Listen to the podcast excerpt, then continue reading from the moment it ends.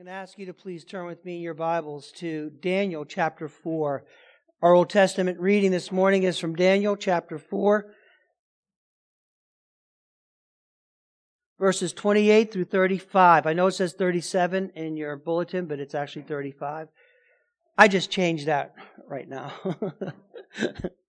and then we'll go over to Romans 9 through 20, focusing in on the last couple verses of that chapter or, or that uh, pericope.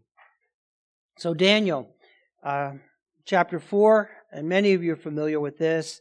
This is Nebuchadnezzar being um, brought down, as it were. His arrogance was high against the against the Lord and himself, and the Lord really humbles him in a major way. And then we see Nebuchadnezzar, after he's restored his testimony to the Lord, because the gospel applies to every single person, not just the chosen ones of Israel. Every single person, every nation is under the auspice of God, and we'll answer to him. That's been Paul's point in Romans. So, uh, thus far. Daniel chapter 4, beginning in verse 28. All this came upon King Nebuchadnezzar at the end of twelve months, he was walking on the roof of the royal palace of Babylon. And the king answered and said, Is not this great Babylon, which I have built by my mighty power and royal residence and for the glory of my majesty? While the words were still in the king's mouth, there fell a voice from heaven, O King Nebuchadnezzar, to you it is spoken, the kingdom has departed from you and you shall be driven from among men, and your dwelling shall be with the beasts of the field. And you shall be made to eat grass like an ox, and seven periods of time shall pass over you, until you know that the Most High rules the kingdom of men and gives it to whom he will. Immediately the word was fulfilled against Nebuchadnezzar. He was driven from among men and ate grass like an ox, and his body was wet with the dew of heaven till his hair grew as long as eagle's feathers and his nails were like bird's claws. At the end of the days, I, Nebuchadnezzar, lifted my eyes to heaven and my reason returned to me, and I blessed the Most High and praised and honored him who lives forever. For his dominion is an everlasting dominion, and his kingdom endures from generation to generation. All the inhabitants of the earth are accounted as nothing, and he does according to his will among the hosts of heaven and among the inhabitants of the earth. And no one can stay his hand or say to him, What have you done? There's the awesome sovereign power of Almighty God. Now let's turn over to Romans chapter 9. And, and, just keep in mind, he was talking to the most powerful, prominent man in the world at that time, Nebuchadnezzar. Chapter 3, again, we read uh, verses 9 through 20 last week. We will focus in on verses 19 and 20 this morning. But just for the context, we'll, we'll start at verse 9. What then, Paul says, are we Jews any better off? Not at all. For we've already charged that all, both Jews and Greeks are under sin, as it's written. No one is righteous. No, not one. No one understands. No one seeks for God. All have turned aside. Together, they have become worthless. No one does good, not even one. Their throat is an open grave. They use their tongues to deceive. The venom of asps is under their lips. Their mouth is full of curses and bitterness. Their feet are swift to shed blood. In their paths are ruin and misery, and the way of peace they have not known. There is no fear of God before their eyes. Now we know that whatever the law says, it speaks to those who are under the law, so that every mouth may be stopped, and the whole world may be held accountable to God. For by the works of the law, no human being will be justified in his sight, since through the law comes knowledge of sin. Let's pray. Father in heaven, would you thank you and praise you so much? Thank you, Lord, for your word. And I just pray that, again, by your Spirit, you would um, illuminate our hearts, give us understanding of your word. And I just pray that we're totally engaged in your word this morning, Lord God. um, and, and, that you would continue to show us what we need to know and, and, teach us, Lord, that we may learn from you, Lord, that we might be convicted where we need to be convicted, encouraged in the areas that we need encouragement, Lord God, strengthened in those areas in which we are weak in our faith, Lord God, always looking to, relying upon Jesus Christ, in whose name we pray. Amen and amen. All right, praise God. Last week we did talk about the sinfulness of sin and the sinfulness of man, that none of us are exempt from that. We keep thinking, oh, this applies to somebody else, not me. This applies to all of us to one degree or another. We go on from there and uh, we come to our passage today and um, this is just so very powerful as Paul closes out this section from 118 to 320 talking about our need, talking about our sinfulness, no escape, nothing, nowhere to run, nowhere to hide before the Lord, man. We can't do it. And today, it's just like Paul, like a judge is bringing down the gavel and saying, okay, this is it. You're guilty. Two big conclusions from this whole section. Number one, and these are our two points for this morning. Number one, we are guilty of sin beyond a shadow of a doubt. We just need to get that through our heads and into our hearts and our minds that we are guilty, spiritually speaking. There's no good that we could do that God will look down and say, okay, you're all right. You know, you're, you're mostly good, so I'm going to accept you. We need to see ourselves as scripture describes us and who we truly are guilty beyond a shadow of a doubt. And then the second big point is there's nothing you could do to save yourself, man. There's nothing you could do. No works. Not trying harder, not doing better. Again, you know this because we've talked about this time and again, but Paul's driving this point home for us. So, number one, we are guilty beyond a shadow of a doubt. And he says this. He says, we know that whatever the law speaks, it speaks to those who are under the law, that every mouth may be stopped and the whole world may be held accountable to God. This is so powerful, man. I don't know if you realize how powerful this is, how dramatic this is, how definitive Paul is when he says that every single mouth is going to be stopped. Do you know every mouth? You're not going to be able to say anything before the Lord God when you're standing in His presence. It's so vivid, man. It is so good. Not one person, what Paul's saying here, not one person apart from faith in Christ will have anything to say in their own defense when they stand before Almighty God. You'll have no defense whatsoever to offer Him. Right? We make a lot of excuses for our sins. We have a lot of defenses for our sins today. When you stand before God, you are going to be found out. That's it. It's like those shows or, or a movie, a crime movie or whatever, when when that person is found out for their crime, and there's no way there's the it's it's indisputable evidence, it's overwhelming evidence. They're caught red-handed. Do you know what that red-handed means? That comes from. I looked that up just the other day because you're caught red-handed, and and it goes back, I think, to Scotland, and it was like a person after they had murdered somebody would have blood on their hands and so they would see the red blood. You're red-handed so you have blood on your hands in that way. That's one story anyway but i just wanted to put that out there. But but the idea is that before the lord like you know like you see those shows and that that criminal's just getting away with it getting away with it. Is this person ever going to get caught? You know kind of talking their way out, talking their way through it, and then finally, whatever it is, a piece of evidence, a video, whatever comes forth, and that person is just busted and you can't say anything. You know, and the show kind of ends like that when that definitive piece of evidence or witness comes forth and says, you did it, or you're caught red handed. What do you say? That's what it's going to be like before the Lord.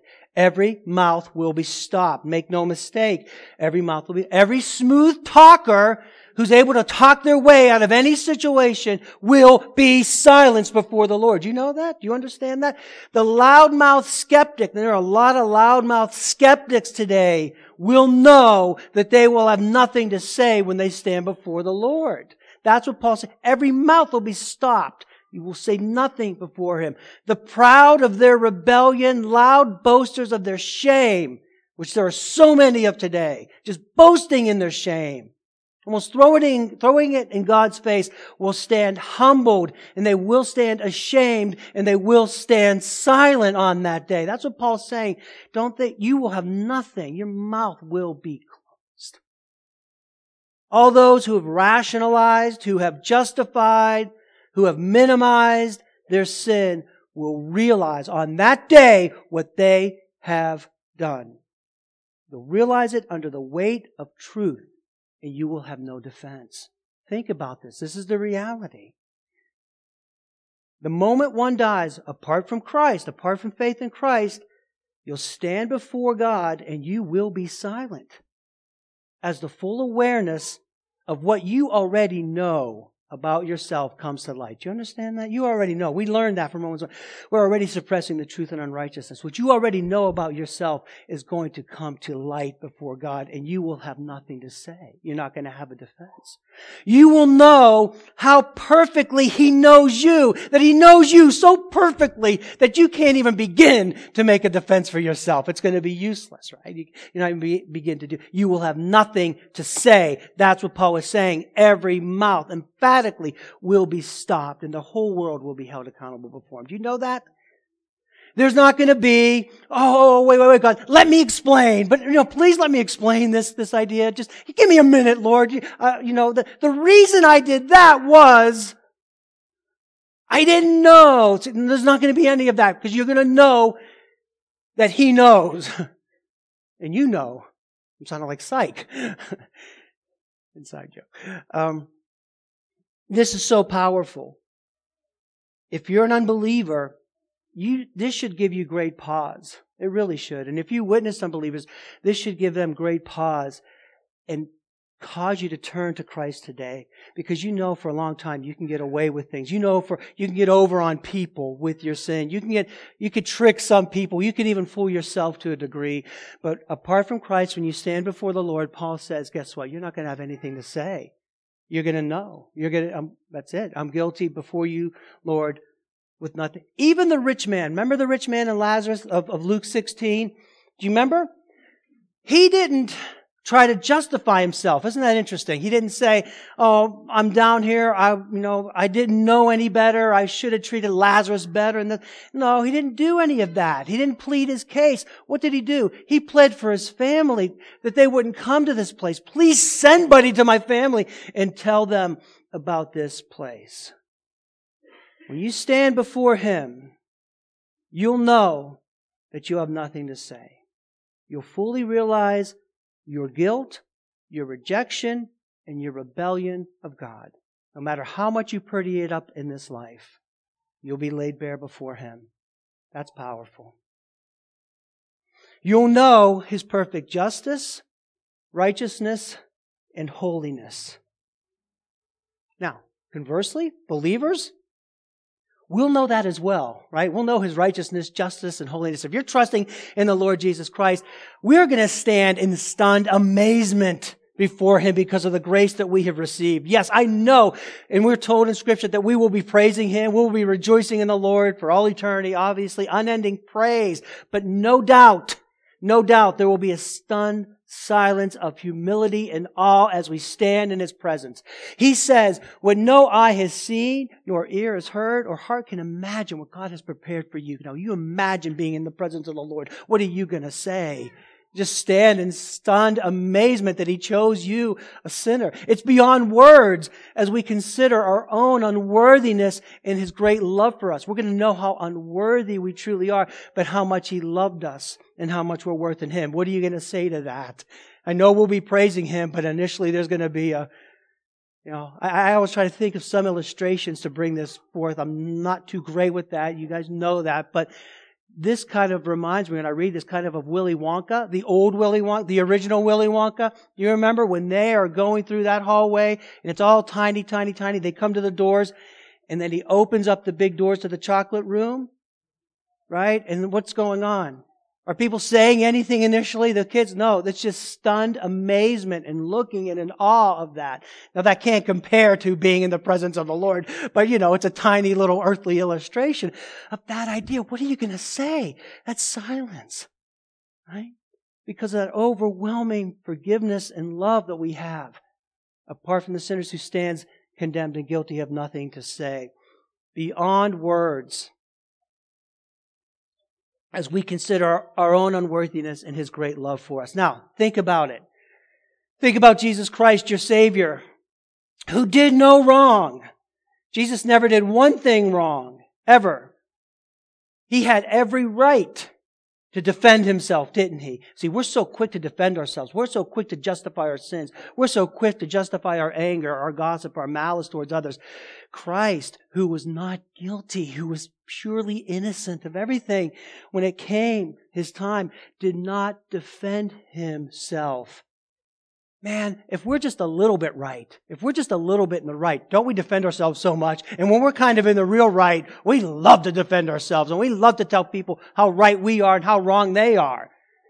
That's all right. You can, you know, you know, when you're driving, man, if, if if somebody does something wrong when they're driving and you're in the right, they kind of go through the stop sign or they cut you in line, you know, it's really your turn. What do you do? You know, because they're wrong and you're really right. So you feel, right?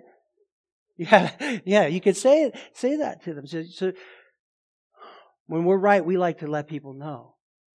Jesus was completely innocent. Jesus was always right, and he was never wrong about anything. And yet, for you, for you, for sinners like us, he kept silent.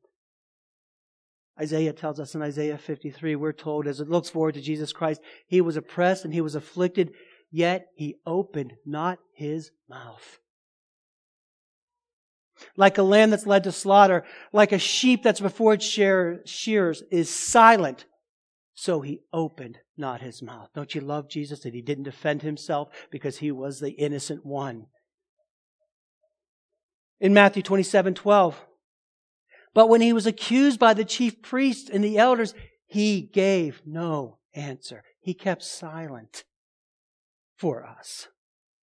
Matthew 27, a couple verses later, but he gave him no answer, not even a single charge, to a single charge, so that the governor was greatly amazed that he wasn't defending himself. He kept silent. See, sinners' mouths are going to be closed before the Lord. They're going to know they're not going to have anything to say. Jesus did not open his mouth. Why? because only one who is completely innocent had to suffer the penalty for the guilty because he loves us, because he loves the Father. He was perfectly innocent. He perfectly could have defended himself and been shown not guilty, but for our sake, he remained silent. Only a perfect, sinless sacrifice is able to satisfy the wrath of God. That's why he remained silent. Only a perfect sacrifice is able to atone, to cover, and fully pay for our sins. He is the spotless lamb. Remember, they had to bring, people had to bring the, the, the lamb or the offering without defect. Now, of course, there's always defect because we live in a fallen world, but this is foreshadowing. It's picturing Christ. It's picturing the perfect sacrifice for you. So you brought forth the best that you had, the spotless lamb to atone for sin.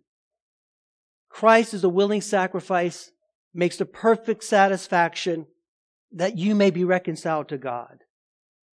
The love of Christ, we see the love of Christ in action by Him being silent and then willingly going to the cross to pay for our sins. You see that?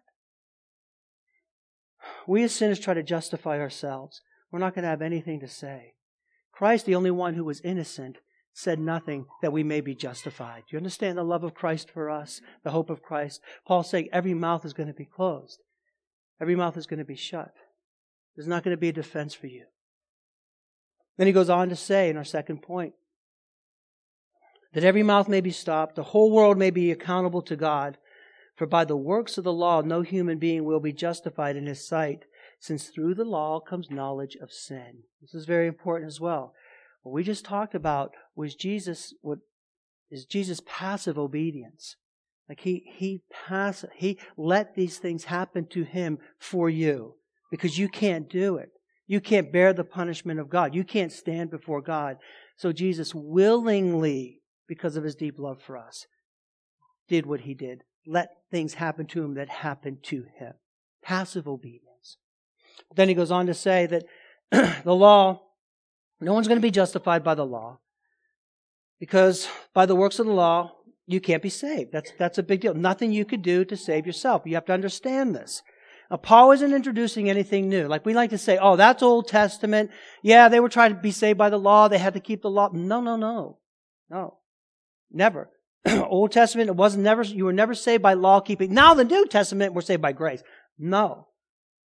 How many ways of salvation has there always only been? One. And that's by grace alone. That even goes back to Genesis 3.15. Paul's not adding something new. This isn't a new kind of teaching. He's just recovering what they have left behind. He's reminding them of God's plan all along. It goes right back to Genesis 3.15. He says, I will put enmity between you and the woman, between your seed and her seed. He'll bruise you on the heel and you'll crush him on the head. That's a promise of grace. That's a promise of the gospel. That's a proto-evangelium. And that's been works out through scripture and unfolds through scripture. And we see that. That's the promise of grace and the promise of the gospel. No one was ever saved by doing works of the law. It was never meant for that. And that's what Paul's saying. It has a different purpose.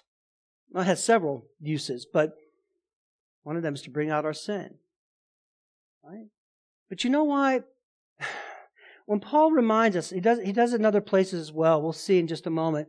But he says we can't be saved by our good works.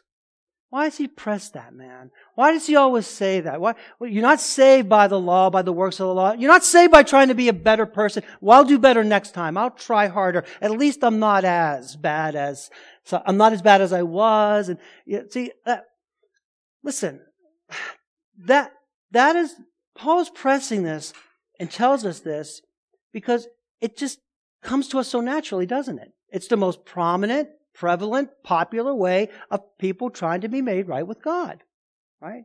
And it, and even doesn't matter what religion you're in, it always comes down to something we do. We're never relying completely on God's grace, which is actually what Scripture teaches. So, people, what we do naturally, all of us, to one degree or another, before grace comes into our heart and the Holy Spirit regenerates us and we understand the truth, is we hope that our good outweighs the bad.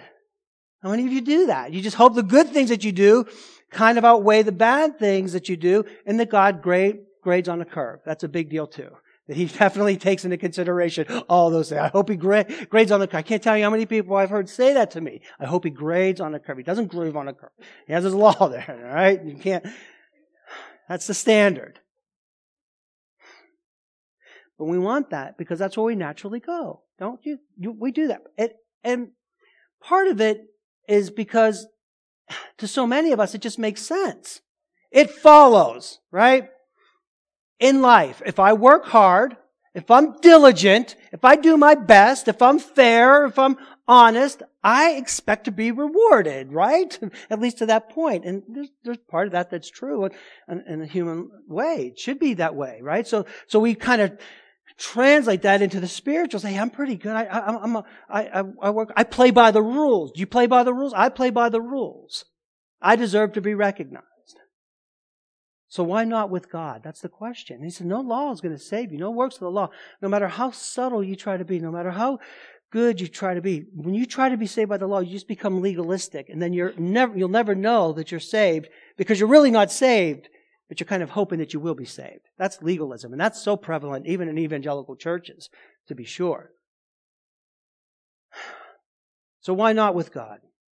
Because, and here's why. The law of God is the perfect standard and requires perfect righteousness and perfect obedience all the time. That's the standard. If you don't meet the standard, then there's consequences. Right? No matter how, hard, how, how hard you try. If you're in a classroom, you don't meet the standards in the classroom, do you pass? Don't answer that because this, these days, yeah, yeah, you do pass. but we're not going to get into that. But, you know, if you're an airline pilot and you don't meet the rigorous requirements for that, the standard for that, are you, would you like to fly on that plane? Well, we're going to pass you anyway, even though you didn't meet the standards. Listen, try to meet the standards, try to think of it in, in a human way, like meeting the standard of God, the works of the law. It's like a, maybe like a student in every single subject at the highest level, um, meeting, getting an A plus in all the advanced classes in every single subject all the time, never missing one answer on a test, right? So, so you need to be not only proficient, but kind of a, a, a stellar student and it doesn't matter what subject. So, so it, it, I mean, it's every subject. So it's not just history. It is history. It's math. It's science. You know, all biology, every single field, you know, all the subfields within, within these categories. um, music, art? Right? Are you advancing everything all the time? Sports? Right? So you're an AP, all of these, getting perfect grades all the time, not missing one answer. Well, that's not fair. Who could do that? Exactly. Exactly. Who can keep the law of God? Not one person. And, and that's the idea. That's the standard. So you would, you would have to be perfect in every way all the time. And that's what Paul said. You can't do that. He says, by the works of the law, no human being will be justified in his sight since it's through the law comes a knowledge of sin. If you think that you can meet this requirement, if you're trying that, if you think you're a good person, if you're saying in your mind and your heart, well, I'm glad I'm not like that person. At least I'm not like that. God knows how hard I try. He gets me in this way. And you're still kind of living in your sin and you're kind of justifying or minimizing your sin. You really have to examine your relationship to the Lord because you're trying to be saved by keeping the law and trying to be good and hoping God will take that into account. I know He loves me and I know I'm saved by grace, but I still want to work. And that's kind of our like just our default position. We always want to go back to, to our works and just hope that God takes that into account in case, just in case grace isn't all of grace. That's one of the hardest things to try to fathom, to try to get into your mind, into your heart if you're a Christian, is that you are saved by grace alone, through faith alone, in Christ alone. There's nothing that you can do to earn His favor, to merit His love. Sheer grace is a scary proposition because that leaves everything in God's hands and nothing in your hands. You understand that? So we say it all the time. Oh, we're saved by grace through faith. I know that.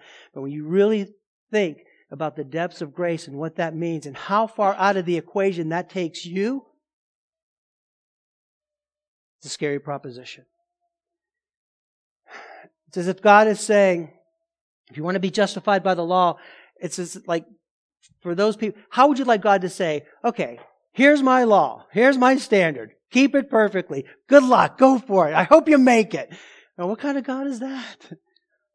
It's not knowing that nobody can keep that standard. No, good luck along the way.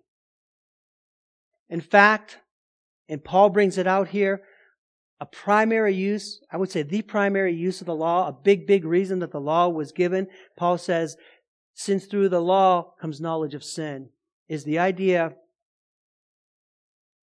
that the law teaches us how unable we are to keep it rightly. Right? Through it comes knowledge of sin. No one's ever justified by it. In fact, it condemns us. It can't save you. That's what Paul's saying because the tendency is always to go back to, hey, if I only do, hey, if I try to please my parents, I know I'm going to be rewarded. If I do this, I'm going to be good. And, you know, so we kind of equate that. No. No. We can't keep this. We're not justified by it.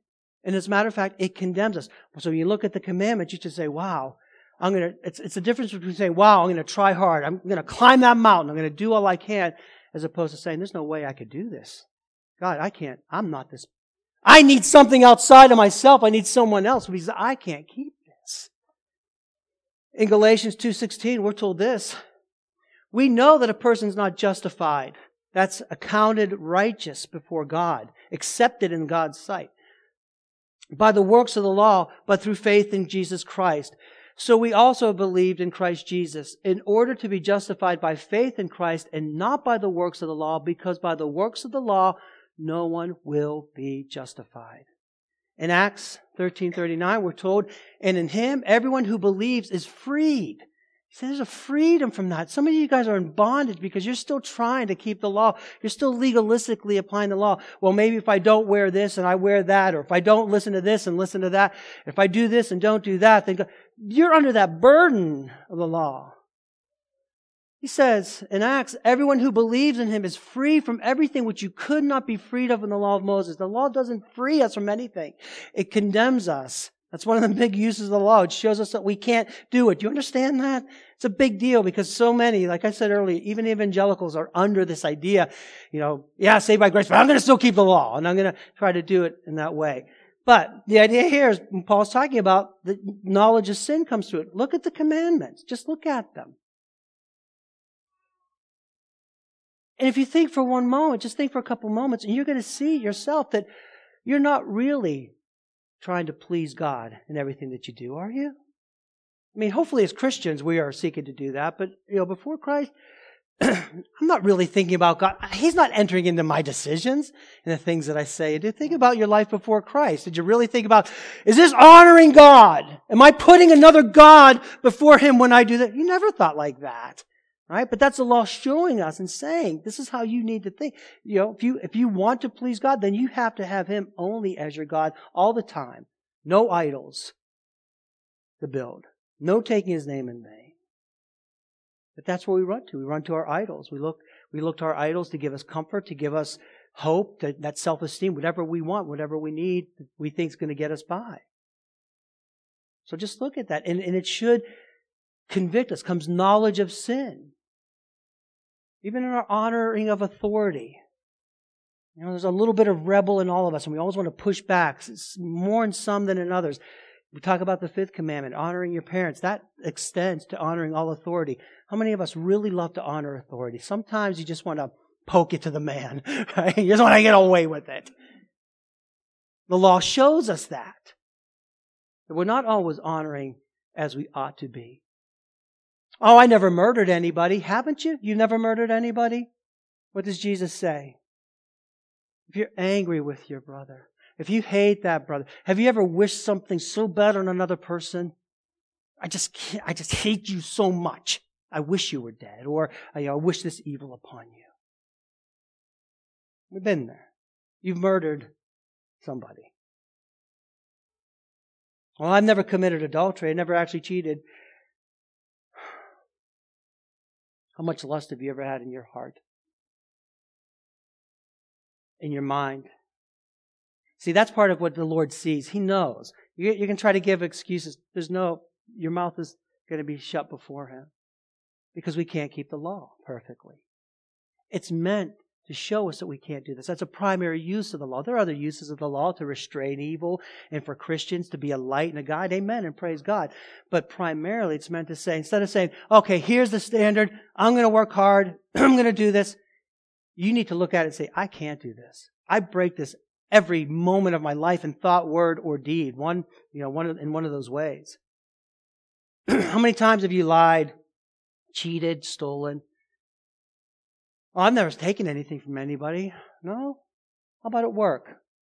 How many times did you just go to work and do the bare minimum? And when the manager's not there, you're just going to hang out and party. You know you're stealing, don't you? You're taking time away. We st- so you can't escape it. This is this is you never coveted. You never wanted anything so badly that somebody else has had that somebody else had that you can't stand that person because you want what they have so badly. You covet that. You'll go way beyond your means to get that just so you say you could have that. Gossip, lying, slandering. That's what the law points out. Paul's saying through the law comes knowledge of sin. It shows me that I don't meet that standard. If you look to the law, then you're going to be crushed by the weight of it. And that's, and that's what I mean. And that's where people get legalistic. And that's where, you know, you kind of add on to the law because, okay, here's what the law actually says, but I'm going to do this, this, and this just in case. That's the Pharisees were famous for doing that. So they had Sabbath laws. You were supposed to rest and there were various laws, just kind of take it nice and easy. But they were so afraid that they would build more and more fences, like to fence, to fence themselves so they wouldn't sin. So a tailor couldn't even carry his spool of yarn with a needle because if he tripped and that needle went into the spool, that would be considered work and that's a sin.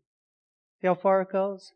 See how we depend on the law when you try to reach it instead of, you're going to be crushed by it. But when you look to Jesus Christ who actively, all the time without fail, kept the commandments perfectly, meeting all the requirements, keeping the standard, for sinners like us. That's why we have to look to Christ and be saved by grace. Hebrews 4.15 tells us this. We don't have a high priest who's unable to sympathize with our weaknesses, but one who in every respect has been tempted as we are, yet without sin. Yet without sin. In every single way, there's a temptation. But he kept it perfectly. We need forgiveness for breaking God's law. We need our guilt removed, but we also need to be counted righteous. Do you understand? We need to be justified as if we've never sinned. How could that be? And that's what Paul's going to get into. So we're not going to spend a lot of time at all this morning on that, but we will be talking about justification starting next week.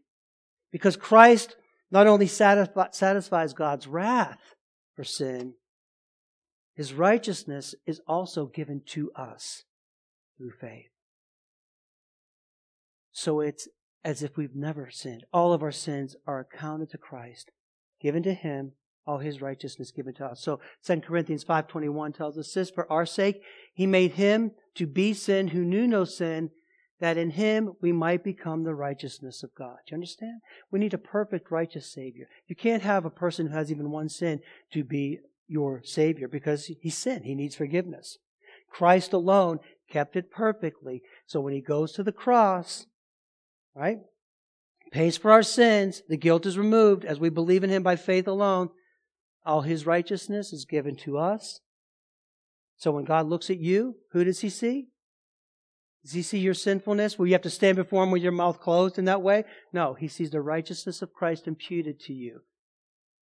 And on that basis, he says, not guilty. You are, praise God, you are not guilty. It's an alien righteousness. It's a foreign righteousness. It doesn't belong to us. It's given to us by Christ. Right? If we had to be actually righteous before God, which one of us would say anything? We're done. We're toast. But we look to Jesus Christ who kept it for us. That's the key. That's what Paul's getting at. That's how we are justified in his sight. See, we can never make ourselves righteous through obedience. We need his righteousness. And that's exactly what we receive through faith in Jesus Christ. That's it. That's what Paul's saying here as we're ending up in this, in this section here. But you're not going to be justified by the works of the law. If you're a person today, you've been in church even for a long time, and you think that that's still the way to go by being good, by trying harder, by doing better, no. No. If you're in Jesus Christ, you cannot lose that salvation. That salvation by grace alone, through faith alone, in Christ alone. Now, as Christians, don't even get lost in trying to say, well, now that I'm a Christian, I'm going to try to keep the commandments perfectly. No, they're not that, for that they're a guide to us in that way. But we're, we're just, we have favor in the Lord, right? Being sanctified is living our lives in Christ, being in the means of grace, seeking to grow, confessing our sins, and living for Him. And as we do that, you'll see the law kind of show up in your life, right? So if you're loving the Lord your God with all your heart, soul, soul strength, and mind, you're going to be honoring Him. You're going to have no other gods before Him. And when you see other gods before Him, you're placing other gods before Him, you're going to repent of that. You get that? So it's, it's not, I don't want you to understand, understand this as Christians. Now we're going to, you know, now we're going to keep the law. No, you live for Christ. And as you live for Christ faithfully, it shows up in your life. That law does. Right? You're not actively thinking, you know, I need to do this, I need to do this. But if, as you live for Christ, you're going to love your wife the way you need to love your wife. You're going to be the husband that you need to be for your wife, and she's going to be the wife that she needs to be for you. And you're going to be fulfilling that seventh commandment without even recognizing or knowing it. I only have eyes for you, right? And I love you. See, that's the idea. It's not like, okay, now I'm going to try. Now I could do it. Mm, I'm living for the Lord. I'm relying on His Spirit. I'm being sanctified in Him. And I'm going to be content with everything He's given to me because now I see it through the eyes of providence. I understand my circumstances and His providence as He's sovereign over all things. It's not me doing this, not that. It's God over me. So whether it's great, good times, amen, we praise God. And even in the difficult times, we praise God because He has us there and He's teaching us and we're looking to Him and leaning on Him. So we're content with what we have. I don't need to covet. I don't need that. I have Christ. I have everything I need. Oh, there's the tenth commandment. You see? See how that works? I am going to be the best worker that I can be. I'm going to honor my boss. I'm not going to sit there and complain about my boss every day and come home and say, "Oh man," and I'm, you know, they, I deserve more than this, and they're treating me like that, and I'm just going to not do this. I'm not going to do that. If you live as a Christian, you're going to honor that authority. And you're going to be the best citizen that you could be out there. Even if a police officer pulls you over and you're in the right, you're still going to be the best citizen you could be. That's the fifth commandment showing up in your life. You see? You're not thinking, oh, I need to keep the fifth commandment and honor. I'm just being a Christian. And it comes through. So I don't want you to make that mistake that, okay, now, no law to be saved, but now, now that we're Christians, we need to kind of concentrate on the law to be sanctified. No, man. Be who you are in Christ, and that's going to show up in your life. And then you're going to love that law. You're going to say, yeah, I do want to be that kind of husband. I do want to be that kind of person. I want to be content. I want to be loving and forgiving, right? That's what shows up in our lives. It's right for Christ to save us, for He's the only one who can. We never make ourselves righteous through our obedience. We need His righteousness, and that's exactly what we receive in Christ. It's right before you. Look, you can't be saved by your works. If you try, if you try to be saved by works, if you think that you're good enough, if you think, if I just do this, if I just do that, when you stand before the Lord, you're going to be culpable for your sin. You're going to be culpable for the guilt. You're going to have to answer before the Lord. And what are you going to say?